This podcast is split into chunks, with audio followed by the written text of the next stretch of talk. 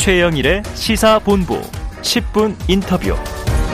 네, 화제 이슈를 콕 짚어보는 10분 인터뷰 시간인데요. 어, 오늘 최영일의 시사본부에서는 이번 주 있었던 지방선거 관련 언론 보도들을 분석해 보고요. 또 향후 윤석열 정부의 언론 정책에 대해서 좀 미리 평가해 보는 시간을 마련했습니다.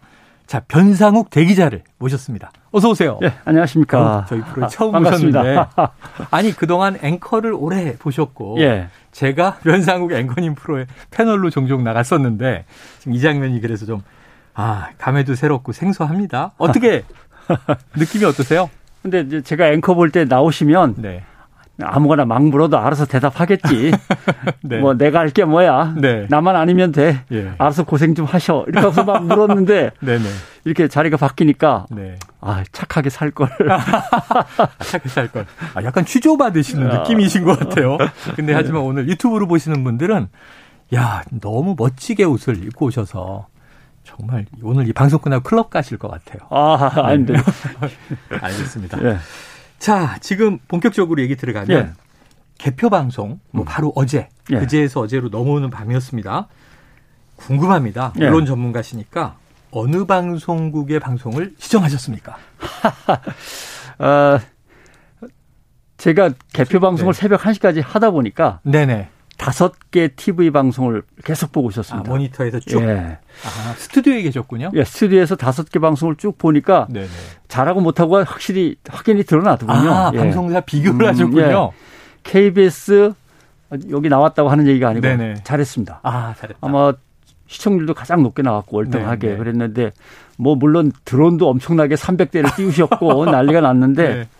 첫 번째는 너무 요란한 그래픽 위에다가 사람이 네. 등장하고 숫자가 나가니까 네네네. 현란해서 못 보겠는데 화면이 너무 현란하다. KBS는 현장 화면들이 많더라고요. 예, 예, 예 어떤 예. 그 지역의 이제 음. 모습들이 많이 비춰져서 네네. 오히려 더 신선하고 눈도 네. 했고 또 하나 제일 높이 평가하는 것은 뭐 음. 나중에도 음. 그런 얘기가 나왔습니다만 패널들의 남녀 비중을 그래도 아. 정확하게 맞췄다. 예, 예. 이거 예전에 지적 받았던 건데 어. KBS가 고치겠다고 약속했거든요. 네네네. 그래서 그 약속을 정확하게 지킨 것만 해도 어. 아, 대단히 이번엔 높게 평가해주고 싶다라는 생각을 하고 공영 방송이니까 가능한 한 선거와 개표 방송에서 소외되지 않도록 네네. 누군가가 소외되지 않도록 하는 게 제일 중요한데 그래서 제가 늘 강조하던 게 어, 토론 방송이 있으면. 네. 후 보들이 쭉 나올 거 아닙니까? 그렇죠. 그러나 한 명마다 수어 통역사를 각각 붙여야 된다. 아. 왜냐하면 서로 막 싸우면은 예, 예, 예, 예. 그걸 혼자서 수어 통역을 아, 그렇죠, 하려면 그렇죠, 그렇죠. 어렵죠. 그러니까 뭐 청각 장애인도 있고 시각 장애인도 있고 하니까 투표나 개표 방송에서 네. 항상 그런 것들이 지켜져야 된다는데 이번에 KBS 신경 많이 써줬고 성별 비율까지 맞추려고 애쓴 음. 걸로 봐서 아, 대단히 노력했구나 하는 예. 생각했습니다. 보통 나오시는 패널들이 아, 그냥 KBS 좋았어요. 잘했어요. 그래요? 굉장히 예리하게 짚어주셔서 지금 아니, 저희 뭐 시사본부 하는 이주영 PD도 그날 라디오에서 거의 아, 밤을 샜거든요. 예. 야 이렇게 이제 꼼꼼하게 짚어주시니까 칭찬도 좀 진정성이 있어 보이고 그리고 말씀하신 동안 제가 공영방송의 이제 아, 예. 시사 프로 진행자인데 온매 무새를 이렇게 여미게 되네요. 예. 그동안 방송을 막 했는데 신경 쓰도록 하겠습니다. 자, 그런데 뭐 다 특성이 있겠죠. 선호도 다를 것 같고. 결과 분석은 너무 많이 해서 예. 다른 관점으로 음. 선거 이야기를 여쭤보려고 하는데 자, 이번 지방선거 기간 동안에 보도된 기사들 뭐 쏟아져 나왔지 않습니까? 예. 전반적으로 어떻게 좀 분석하셨어요? 뭐 요약해서 간단하게 설명드리면 시간 네. 관계상 정책 공약을 다룬 기사를 이제 기간별로 조사를 했는데 네. 한 기간만 예를 든다면 정책 공약이 23% 나왔습니다. 음. 그다음에 후보가 어디를 갔다 무슨 행사를 네네네. 벌였다가 한 16%. 네. 후보자는 이런 사람이다는 10%. 음. 예. 정당 후보들의 선거 전략 이렇게 해서 이렇게 공략하려고 네네네. 한다라가 9%. 음. 비율이 안 맞습니다. 아. 사실은 정책 공약이 한 4, 50 예. 가고 가장 높은 비중으로 예. 후보자에 대한 정보도 한 2, 30 가고 네. 나머지가 후보가 어디 가서 무슨 행사를 네, 하더라 네, 네. 이벤트 정보 이런 거 음. 짤막짤막하게 붙으면 되는데 이게 거의 사실 비중이 비슷하게 나간 거나 마찬가지입니다. 네네. 네. 그래서 잘못됐다라고 하는 거고 그다음에 지방 선거에 대해서 물어봐야 되는데 누구한테 물어보는 게 맞겠는가? 어. 근데 다 후보하고 정치인한테 가서 물어봅니다. 네네네. 그 사람들을 검증해야 되니까 음. 이건 전문가 교수들한테 묻고 음. 그다음에 그 사람들한테 지역의 이런 현안들을 해결해 달라고 요청해야 되니까 네네. 시민들한테 물어야 되는데 아. 숫자를 보니까 취재원의 85%는 정치권. 아. 그다음에 전문가 교수는 한 16, 7%. 네네네. 시민들은 그저 한 6, 7%. 예, 예. 이렇게 끝났습니다. 그러니까 좋은 분이 반대죠. 뽑혔으면 좋겠어요. 뭐 이런 예. 얘기. 그러니까 결국 심층 취재의 비중이 상당히 줄어들었고 네네. 받아쓰기 후보들이 떠드는 얘기를 계속 예. 받아쓰는 예.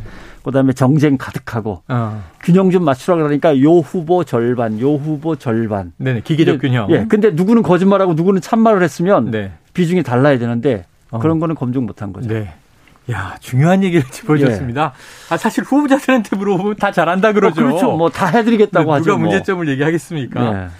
그런데 우리의 보도가 너무나 후보자 중심으로 그렇습니다. 그리고 또 후보자 이야기를 또 이제 편집해서 음. 헤드라인으로 쭉쭉 뽑다 보니까 예. 맥락도 빠지는 경우들이 많고요. 사실 후보가 무슨 말을 하면 받아 쓰는 건 사실 해야죠. 근데 음, 음. 음. 다운표를 쳐서 제목에다 크게 올리는 거는 네. 예, 그건 삼가해야 됩니다. 맞습니다. 음.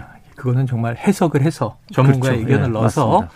언론사가 드라이하게 정리해줘야 될 부분인데 너무 좀 선정주의가 음. 강화됐다 이런 생각도 들고요. 자, 이번 선거에 언론이 미친 영향을 어느 정도로 보세요? 사실 그동안은 이제 legacy 전통 미디어들의 네. 힘이 빠지고 음. SNS나 유튜브 같은 것들이 힘을 받아간다라고 생각했는데 네. 선거 국면에서는 그게 아니었던 것 같습니다. 음. 어, 일단 레거시 전통 미디어들이 의제를 설정해서 띄우면 음. 나머지 SNS나 유튜브에서 그게 요란하게 받아서 네. 나가고 SNS 유튜브에서 중요한 거나 자기들 입맛에 맞는 걸 전통 미디어들이 골라가지고 아, 키우고 아, 또 다시 예, 결국은 전통 legacy 미디어들이 일반적인 상황과 달리 선거에서는 상당히 힘을 쓰더라라고 아. 하는 게 이제 중요하고 네. 그다음에 꼭 말씀드리고 싶었던 게 하나 있는데 이 거미줄 뭉침 현상이라고 하죠. 거미줄이 고르게 넓게 펴져야 네네. 잘 통하는데 예. 중간 중간에 거미줄이 뭉치는 거죠. 아. 예, 이게 특정 뭐 예를 들어 단톡방에 가서 뭉치고, 예, 예. 예. 그다음에 특정 좀 이렇게 험악하게 말을 막 하는 유튜브에 네. 가서 뭉치고. 네. 그래서 SNS나 새로운 뉴 미디어 또는 소통 채널들이 음. 거미줄처럼 사람들을 잘 연결해서 민주주의에 음. 도움이 될 거라고 생각했는데 네. 그 안에서 뭉침 현상이 나타나면서 음. 여론이 오히려 가가서 고가서 막혀버리는 네. 네, 그런 현상도 많더라고요. 왜곡이 된다든가. 예. 그 다음에 선거를 치르면서 공동체가 계속 깨지고 있습니다. 아. 가족끼리도 다투고 동창회에서 내보내 버리고 뭐 이런 남의 거. 얘기가 아닌데요. 예. 네. 그 실생활 우리의 삶의 공동체는 그렇게 깨져 나가는데 네. SNS 카톡방 이런 공동체는 더 단단하게 뭉치는 거죠. 자기네끼리 끼리끼리만. 네네네. 근데 물론 선거 때 그럴 수도 있다고 하지만 이게 과연 국민 화합이나 사회 통합에 나중에 어떤 영향을 미칠까 아. 무지하게 걱정되는 부분입니다. 네. 정치적인 뭉침이 예. 오히려 전통적인 공동체를 그렇습니다. 파괴하는 예. 나쁜 악영향을 준다. 어 이거 굉장히 좀 서늘해지는 얘기입니다. 예. 자, 또 한 가지 좀 저도 좀 가슴에 손을 얹어 보면요. 네. 이게 지방선거는 총선 음. 대선 다르게 또 후보들이 워낙 많잖아요. 그리고 그렇죠. 또 이제 우리가 기호 1번, 2번만 가지고 계속 싸우는데 예. 3번도 이번에 존재감이 없었고 음. 그 이후의 후보들도 분명히 있어요. 예. 그런데 이제 소수정당 후보나 무소속 후보에 대해서는 언론 보도 찾아보기 어려웠다. 이거 음. 좀 짚어야 될 대목 아닐까요? 제가 숫자를 다시 한번 확인해 보니까 네네. 지방선거에 출마한 후보가 국민의힘이 39%, 아. 민주당이 40%, 네. 소수정당이 21%입니다. 음. 그러면 소수정당을 소개하고 그 음. 그 공약을 이렇게 검증한 보도가 뭐 20%까지는 안 가지만 네네. 소수 정당이 21% 출마했는데 20%는 안 가도 10%는 넘어야 되는데 네. 사실상 거의 없었다라고 네네네. 봐야 되고요. 그 다음에 또 하나 소수 정당을 배려하기 위해서 시범 사업을 했습니다. 음. 11개 지역에 대해서는 대선거구에서 어, 국민의힘, 민주당 말고 다른 소수정당 후보들이 뽑힐 수 있도록 거죠. 한 지역구당 4명을 뽑아보자든가. 3등, 4등까지도 네, 이제 뽑아보자. 진입하는. 그런데 제가 남양주 바 선거구를 한번 봤어요. 아, 네네. 네. 민주당에서 2명, 국민의힘에서 2명 나왔습니다. 예. 남양주 4선거구를 보니까 민주당에서 4명 나오고 국민의힘에서 3명 나왔습니다. 어. 그럼 7명 나온 거죠. 양당에서. 예, 예. 그러니까 소수당은 제도가 바뀌었는데도 어. 사실은 아무 소용이 없어요. 뒤에 밀려 있고. 예. 민주당에서 한 두 명, 세 명 가져가거나 아이고. 국민의힘이 두 명, 세 명 어쩌면 두 당이 합쳐서 네 명 다 가져가면 네. 그러니까 이런 시범 지역은 언론이 가서 직접 확인하고 음. 집중적으로 보도를 했어야 되는데 눈 가리고 아웅만 되고 아무 소용이 없었습니다. 네 그래서 많이들 포스터 보고 또 이게 투표지 보면서 또 1다시 가, 1다시 나, 1다시 다 이거 무슨 뜻인가? 예. 이게 의미를 잘 해석하기 어려웠던 경우가 있습니다. 그렇습니다. 야, 오늘 참 이게 중요한 시간입니다. 변상욱 대기자님을 모시고 6일 지방선거에 대한 언론 보도를 이제 분석해 봤는데요. 이번에는 윤석열 정부의 좀 미디어 정책도 여쭤봐야겠습니다. 예. 자, 윤석열 정부의 미디어 국정과제를 보면 방송 규제 완화 여기에 이제 방점이 있습니다. 예. 자, 대 기자님께서 자본가들의 입김이 강한 것 같다 이런 이야기를 하신 바가 있는데 예. 어떤 의미인가요? 아, 뭐 숫자를 얘기를 드려야 되면 복잡한데 네. 갑자기 윤석열 정부가 출범도 하기 전부터 방송 규제를 풀겠다고 이렇게 열심히 네네네. 네, 나서는 네. 이유가 왜 그런가를 설명을 예. 드리면 건설회사가 갖고 있는 S모 방송사가 네. 예. 어, 10조 원을 넘겼습니다. 어. 예. 자본 규모가. 네네네. 10조 원이 기준선이고요. 10조 원을 넘기면 음. 지상파 방송과 지상파 방송 광고 회사의 지분을 음. 일정 분 이상 못 갖게 돼 있습니다. 예, 예, 예. 제한이 있는데 예. 그게 규제죠. 그러니까 10조 원을 넘기는 순간 방송법 위반이 된 겁니다. 아, 방송사가. 네. 네네. 그러니까 이걸 규제를 완화해서 어떻게든 해결을 빨리 해줘야 되는 거죠. 아. 그러면서 밑에 딸려 있는 것들을 쭉 보면 실제로는 종편 사업자들과 그다음에 지상파 방송의 연합체인 예. 방송협회가 네. 인수위원회 만나갖고 제발 해달라고 부탁했던 게 그대로 다 쭉 열거돼 있습니다. 아 그래요. 뭐 필요할 수도 있죠. 네네 일부는 그런데 규제를 풀면은 문제는 음. 이 돈을 가진 사람들이나 네. 방송사라는 기업에게 규제를 푸는 거니까 어. 반대 조치도 있어야 됩니다. 예, 예. 공공성을 그럼 어떻게 강화해서 아. 국민에게 도움이 될 거냐. 네. 그다음에 정말 민주적이고 공정하게 시장 질서를 어지럽히지 않고 음. 거래할 거냐. 네. 예.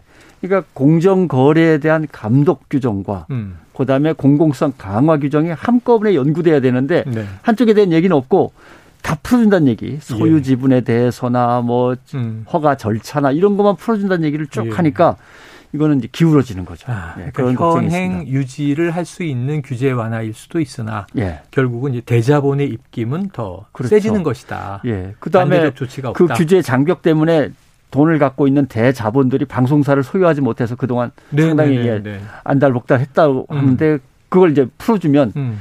방송 자체가 대자본의 영역 속으로 이제 완전히 이제 네. 흡수되는 거죠. 그게 과연 국민의 미래 또는 국가의 미래에 도움이 되는 것이냐 이거는 예. 미리 점검을 해야 되는데 그런 게 없는 거죠. 그래요. 상업방송의 경우에는 뭐 자본의 힘이 이미 광고를 준해 안 준해 가지고 네. 또 좌지우지한다는 이야기가 많이 있었는데 그거보다 이제 아예 오너십 자체가 음. 자본에게 있다. 좀 걱정할 대목이 아닌가 싶습니다. 자, 이 저 아직도 윤석열 정부의 미디어 정책이 구체적으로 나온 건 아닙니다. 그렇죠. 예. 이 대선 과정에서 또 인수위 과정에서 나온 이야기들인데요. 앞으로 나올 미디어 정책에 예. 이런 내용은 좀 꼭 들어갔으면 좋겠다 하고 역으로 요구하고 싶으신 게 있다면 뭘까요? 미디어 정책에 꼭 들어가고 싶은 거는 미디어는 좀 미디어한테 맡겼으면 좋겠다라고 아, 하는 거죠. 근데 KBS를 비롯해서 MBC까지 전부 다 정치권이 이사들 나눠서 어. 자기네가 정당명하게 돼 있습니다. 몇명 예. 추천, 몇 명 추천. 결국 뭐 그렇죠. 말로는 다르죠. 하나는 여당, 하나는 야당, 하나는 대통령, 하나는 뭐 국회의장 네 이렇게 막 돼 있지만 네. 결국 정치인들이 다 먹겠다는 거 아닙니까, 솔직히. 네. 그래서 이제 민주당이 개정법안을 내놔놨어요. 예. 바꾸겠다고. 음. 거기를 보면 뭐라고 돼 있냐면 음. 역시 정치인들과 네. 거기에다 누구를 껴주냐면 음. 방송사에 소속된 사람들 예, 대표들 예, 약간 예. 그렇게 하면 안 되고요. 어.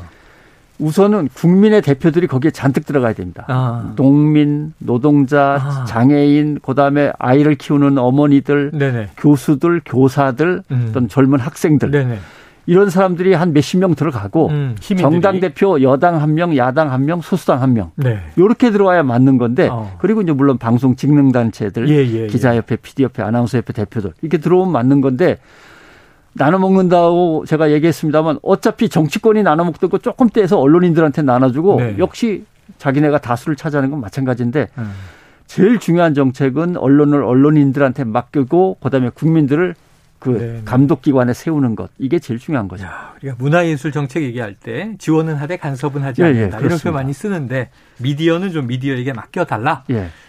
요약하면은 방송을 그냥 자본과 정치들이 다 먹고 있는. 그리고 제일 중요한 거는 네. 너무 올드합니다. 올드하다. 지금 OTT 예를 들면 디즈니든 넷플릭스든 이런 것들이 한국에 구체적으로 오. 전략을 짜서 덜 들어와 있는 상태라 그렇지 네네. 이게 밀려 들어오면 지금 짜고 있는 모든 전략은 또는 언론사가 갖고 네. 있는 정책들은 허물어질 수밖에 없습니다. 그래서 아. 그런 것들을 생각한 미래지향적인 전략들이나 정책들이 네. 나와야겠다 생각을 하죠. 아이고 그래서 이 화제 파친코를 너무 보고 싶은데 애플 TV에 예. 들어가야 되니까 아직 못 보고 있습니다. 아, 흥미롭습니다. 예. 자, 끝으로 시간이 다 돼서 너무 아쉬운데 요거 하나 여쭤봐야 될 것 같아요. 자, 오세훈 시장 연임에 성공했고요. 예. 시의회의 분포도 음. 완전히 뒤집어졌습니다. 자, TBS가 이게 서울시 산하의 미디어 재단인데 예. 교통방송 기능을 다 했다. 그래서 이제 교육방송으로 바꾸겠다고 공언해 왔는데 예. TBS 어떻게 될까요?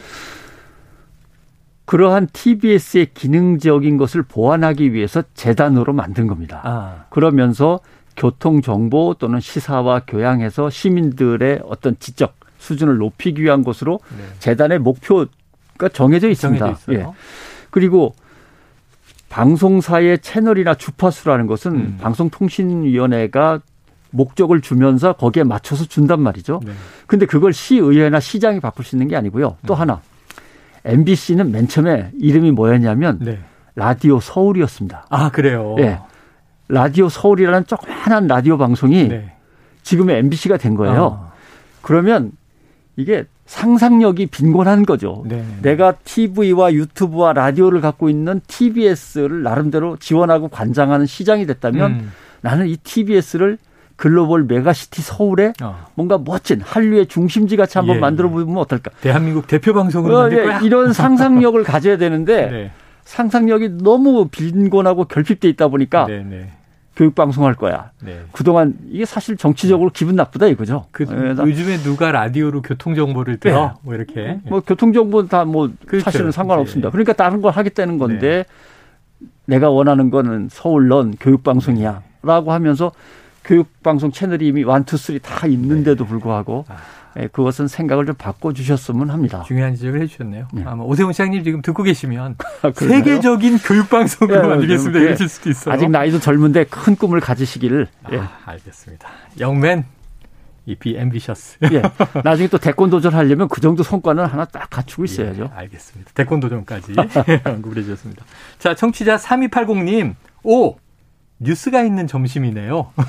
예전에 이제 맡으셨던 프로 제목이죠. 네. 자, 변 기자님 코너 만들어 주세요. 월간 변상욱도 좋고요. 자, 기자님 이야기 공감됩니다. 시민한테 물어야죠. 그냥 쉽게 만드는 언론 혼나야 합니다. 이렇게 얘기해 주셨습니다.